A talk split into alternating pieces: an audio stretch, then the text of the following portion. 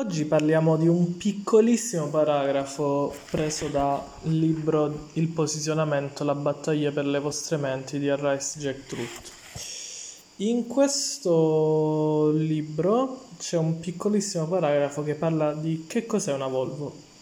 Molte aziende praticano una forma più adeguata di estensione in linea, non estendono la linea, estendono il concetto che sta dentro al prodotto.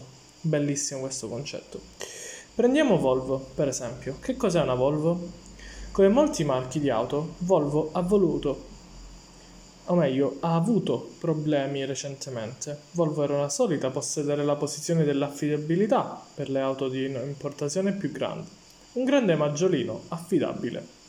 Le Volvo divennero costose e Volvo iniziò a vendere berline di lusso, driving car, safety car e persino una station wagon. Volvo divenne l'auto da lavoro per la classe agiata. Quindi che cos'è una Volvo oggi? È un'auto, è un'auto affidabile, lussuosa, sicura, che è divertente da guidare.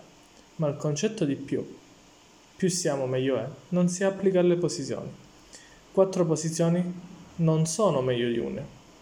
Quindi le vendite di Volvo scendono, quando la maledizione e l'estensione di linea concettuale miete un'altra vittima.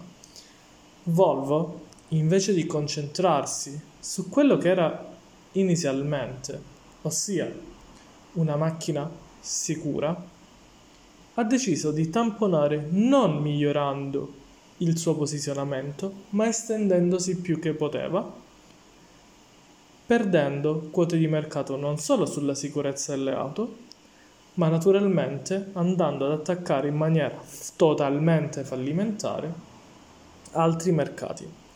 Ed è per questo che Volvo ogni anno perde milioni e milioni di euro. Voi avete già strutturato il vostro posizionamento?